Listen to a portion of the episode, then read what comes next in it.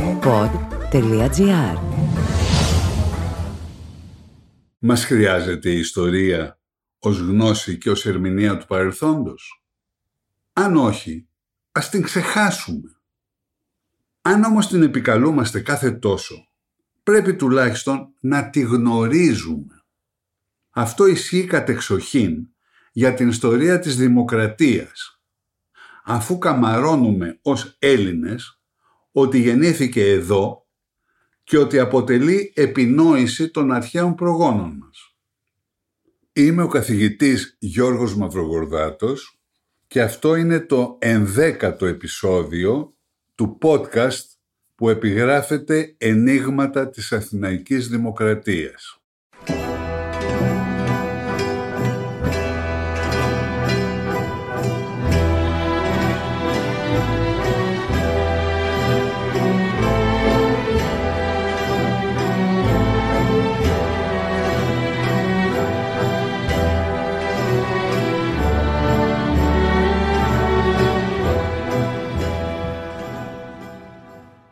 Στο προηγούμενο επεισόδιο είδαμε γιατί αποτελεί ένιγμα η αθόρυβη εξαφάνιση της λεγόμενης Ομυρικής Βασιλείας από την Αθήνα και όλες σχεδόν τις άλλες ελληνικές πόλεις κράτη με πιο τρανταχτή εξαίρεση τη Σπάρτη.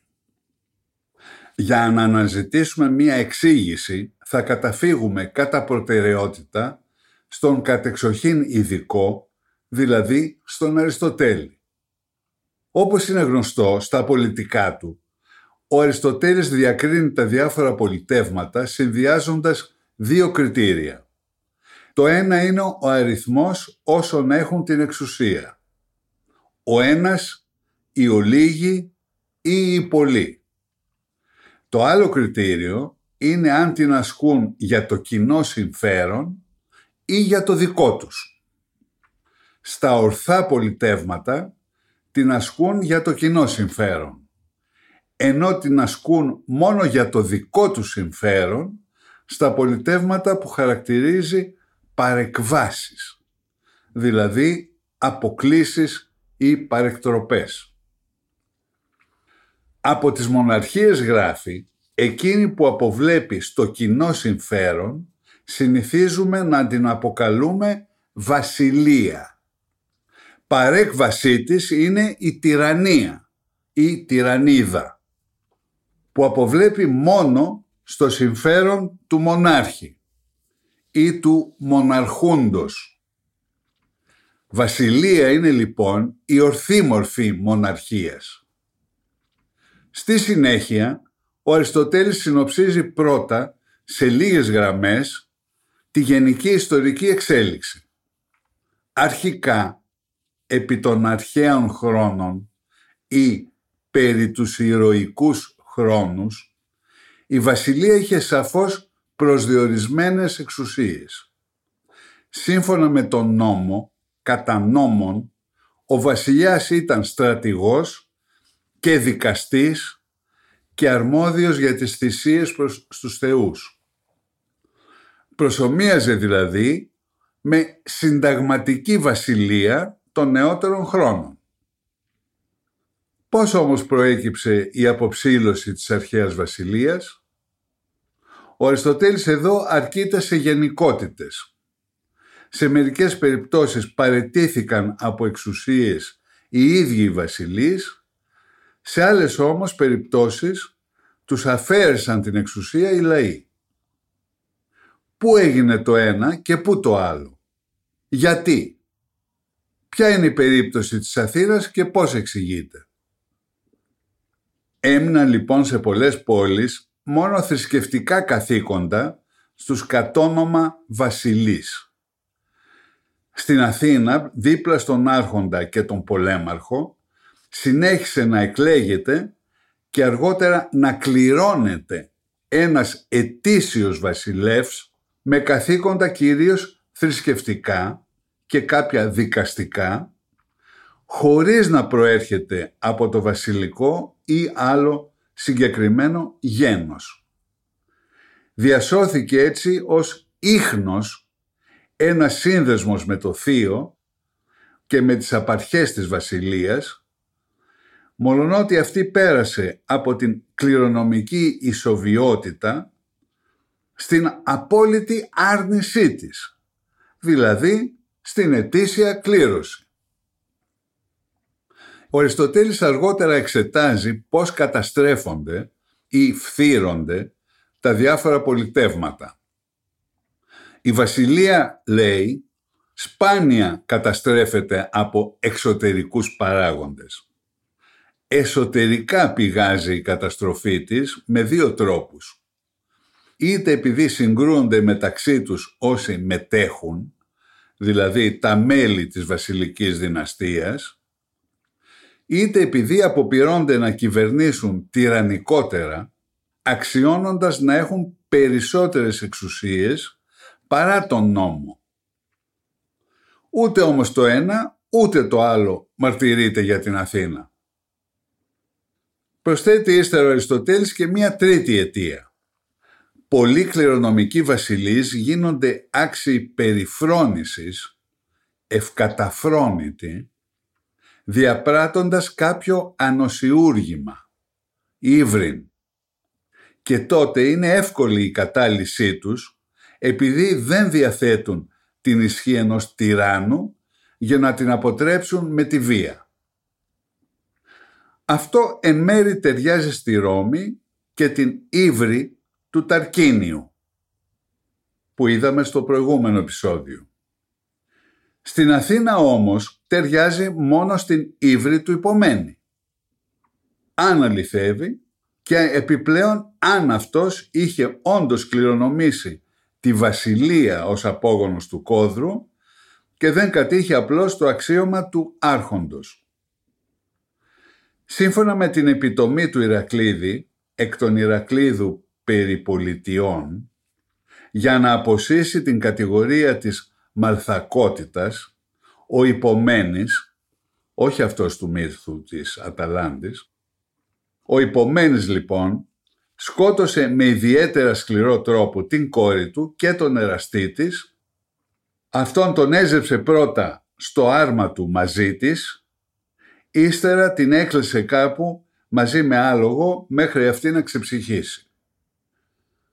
Αν όμως ίσχυε αυτό, έστω ως μύθος, δεν θα είχε αποτυπωθεί η ύβρις του υπομένη σε περισσότερες αρχαίες πηγές; Δεν θα τον ανέφερε εδώ ο ίδιος ο Αριστοτέλης ως παράδειγμα, όπως αναφέρει άλλα; Ο Αριστοτέλης επίσης υποστηρίζει ότι ο περιορισμός της βασιλικής εξουσίας εξασφαλίζει τη διατήρηση της κληρονομικής βασιλείας όπως στη Σπάρτη. Μόνο τη Σπαρτιατική βασιλεία θεωρεί άξια του ονόματος άξιον υπήν είναι βασιλείαν. Έστω και αν αυτή ισχύει ως υπέρτατη εξουσία μόνο στις εκστρατείες πέρα από τα σύνορα. Αλλά ο περιορισμός της βασιλικής εξουσίας στη Σπάρτη οφείλεται εξ αρχής και προπαντός σε κάτι μοναδικό και ανεπανάληπτο. Στη συνύπαρξη δύο ισότιμων βασιλέων από δύο διαφορετικά βασιλικά γέννη. Ο Αριστοτέλης προσθέτει και τη θέσπιση των πέντε εφόρων που αποδίδει στον βασιλέα Θεόπομπο. Αυτός μείωσε έτσι την ισχύ της βασιλείας, αλλά εξασφάλισε τη μακροημέρευσή της. Όταν μάλιστα η γυναίκα του τον μέμφθηκε ότι θα παραδώσει στα παιδιά του τη βασιλεία μειωμένη, το αρνήθηκε κατηγορηματικά. Την παραδίδω μακροβιότερη απάντηση. Παραδίδω μιγάρ πολυχρονιωτέρα. Γιατί λοιπόν δεν έγινε το ίδιο ή κάτι ανάλογο και στην Αθήνα; Περιορισμός της βασιλικής εξουσίας είχε ήδη επέλθει με τη θέσπιση του πολέμαρχου δεν βρίσκουμε ικανοποιητική εξήγηση ούτε σε άλλους αρχαίους συγγραφείς.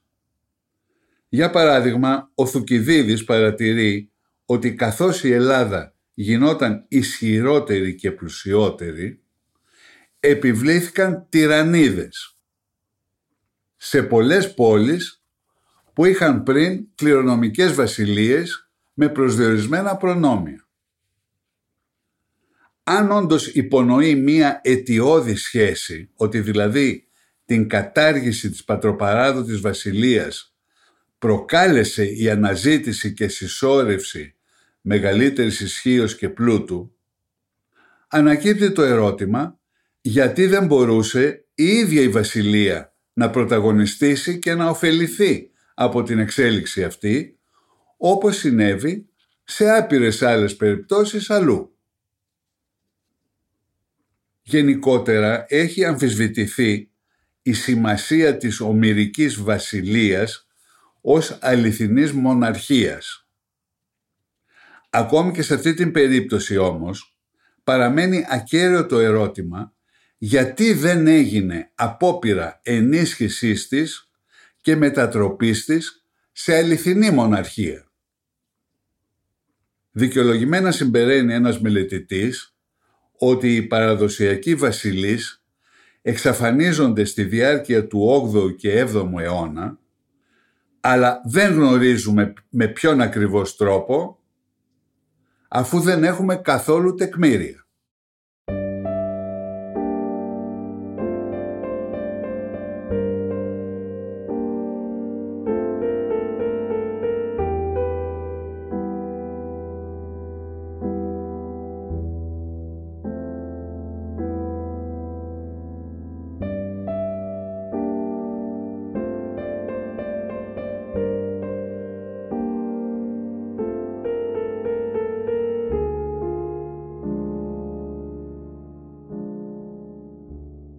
Ωστόσο, υπάρχει στον Αριστοτέλη μία μικρή φράση που μπορεί να χρησιμεύσει ως αφετηρία της αναζήτησης μιας εξήγησης για την εξαφάνιση της κληρονομικής βασιλείας από την Αθήνα και όλες σχεδόν τις ελληνικές πόλεις κράτη. Σχετικά με την εύκολη κατάλυση της βασιλείας, παρατηρεί επιγραμματικά αν δεν θέλουν οι αρχόμενοι πάβει αμέσως να υπάρχει βασιλέας.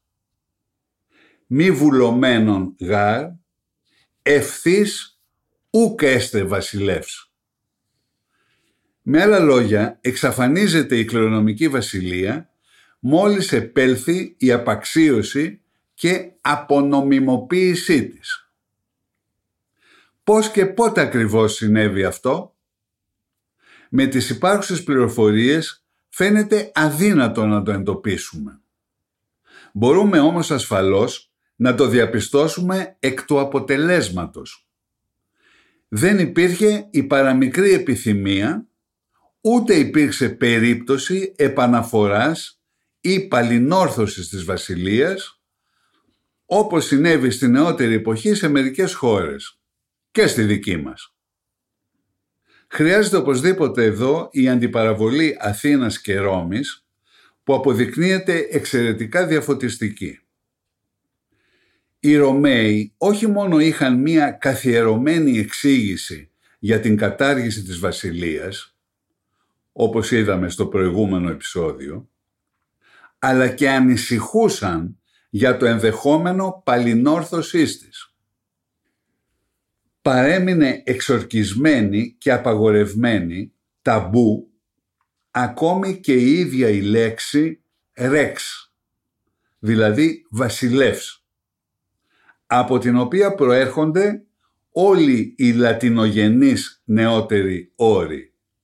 Royal, Roi, Rey, Re και ούτω καθεξής δεν τόλμησαν να τη χρησιμοποιήσουν οι Ρωμαίοι αυτοκράτορες, ενώ ο Ιούλιος Κέσαρας πλήρωσε με τη ζωή του την εντύπωση ότι δεν του αρκούσε ο τίτλος Ισόβιος Δικτάτορας, αλλά φιλοδοξούσε τελικά να ονομαστεί Ρεξ.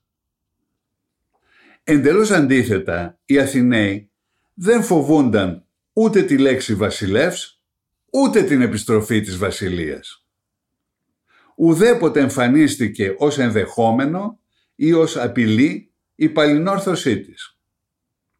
Έτσι, ο ανώδυνος τίτλος βασιλεύς διατηρήθηκε ακόμη και για κληρωτό ετήσιο άρχοντα.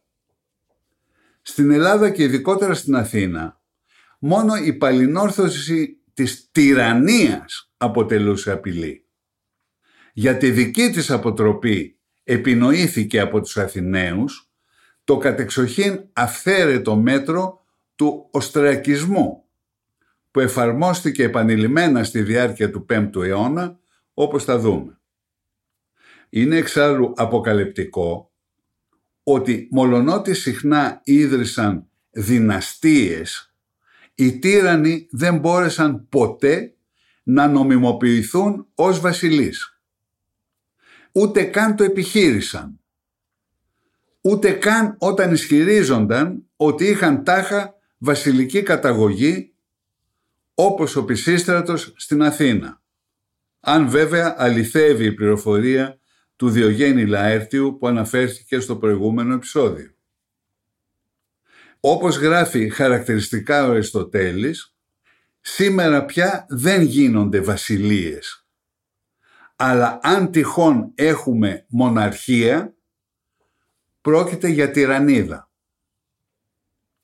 Συμπερασματικά, η ενηγματική εξαφάνιση της κληρονομικής βασιλείας δεν είναι μόνο παράξενη σε σύγκριση με άλλες ιστορικές εμπειρίες.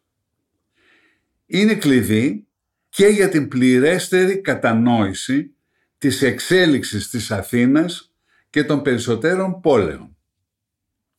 Η τυπική αλληλουχία μετάβασης από το ένα πολίτευμα στο άλλο εμφανίζει πέντε στάδια. Βασιλεία, ύστερα αριστοκρατία, ύστερα ολιγαρχία, ύστερα τυραννία και τέλος δημοκρατία.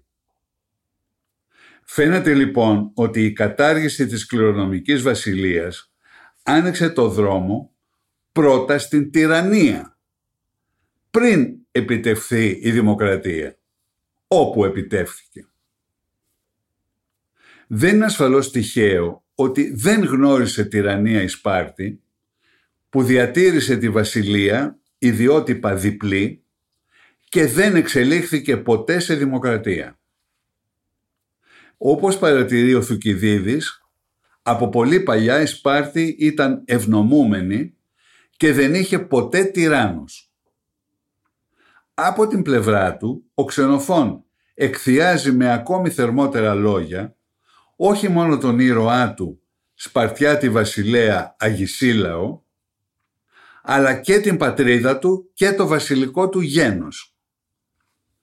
Η Σπάρτη γράφει ουδέποτε φθόνησε και επιχείρησε να καταλύσει τη βασιλεία, ενώ και οι βασιλείς ουδέποτε επιδίωξαν μεγαλύτερη εξουσία από αυτήν που παρέλαβαν. Γι' αυτό κανένα άλλο πολίτευμα δεν εμφανίζει αδιάσπαστη συνέχεια. Ούτε δημοκρατία, ούτε ολιγαρχία, ούτε τυραννής, ούτε βασιλεία. Μόνο η Σπαριατική παραμένει διαρκής βασιλεία. Διαρκής, αλλά και τόσο ιδιόρυθμη, ώστε να μην επιδέχεται ούτε εξαγωγή, ούτε μίμηση από άλλους. Έτσι η Σπάρτη μπορούσε να ευνοήσει και να επιβάλλει μόνο ολιγαρχίες, ακόμη και στους Αθηναίους μετά την ήττα τους στο Πελοποννησιακό πόλεμο. Δεν μπορούσε όμως να ευνοήσει ούτε να επιβάλλει βασιλείες, για τις οποίες δεν υπήρχαν πλέον ούτε βασιλικά γέννη, ούτε ίχνος νομιμοποίησης. Από το επόμενο επεισόδιο θα αρχίσουμε να εξετάζουμε τη λειτουργία της Αθηναϊκής Δημοκρατίας και μερικά από τα ερωτήματα ή και ενίγματα που προκύπτουν.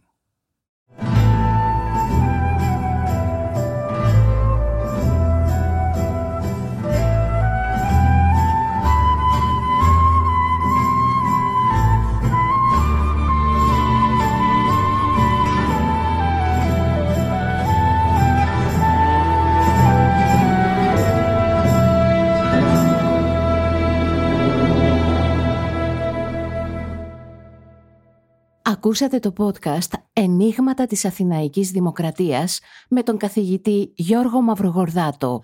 Αναζητήστε το νέο επεισόδιο κάθε δεύτερη Κυριακή. Μπορείτε να ακούσετε τα ενίγματα της Αθηναϊκής Δημοκρατίας στο pod.gr, στο Spotify, στο Apple Podcast, Google Podcast ή σε όποια εφαρμογή ακούτε μουσική ή podcast στο κινητό σας. Το podcast έγινε με την υποστήριξη της Cosmopod. Επένδυση στην ελληνική παιδεία. Γνώση χωρίς όρια. Pod.gr. Το καλό να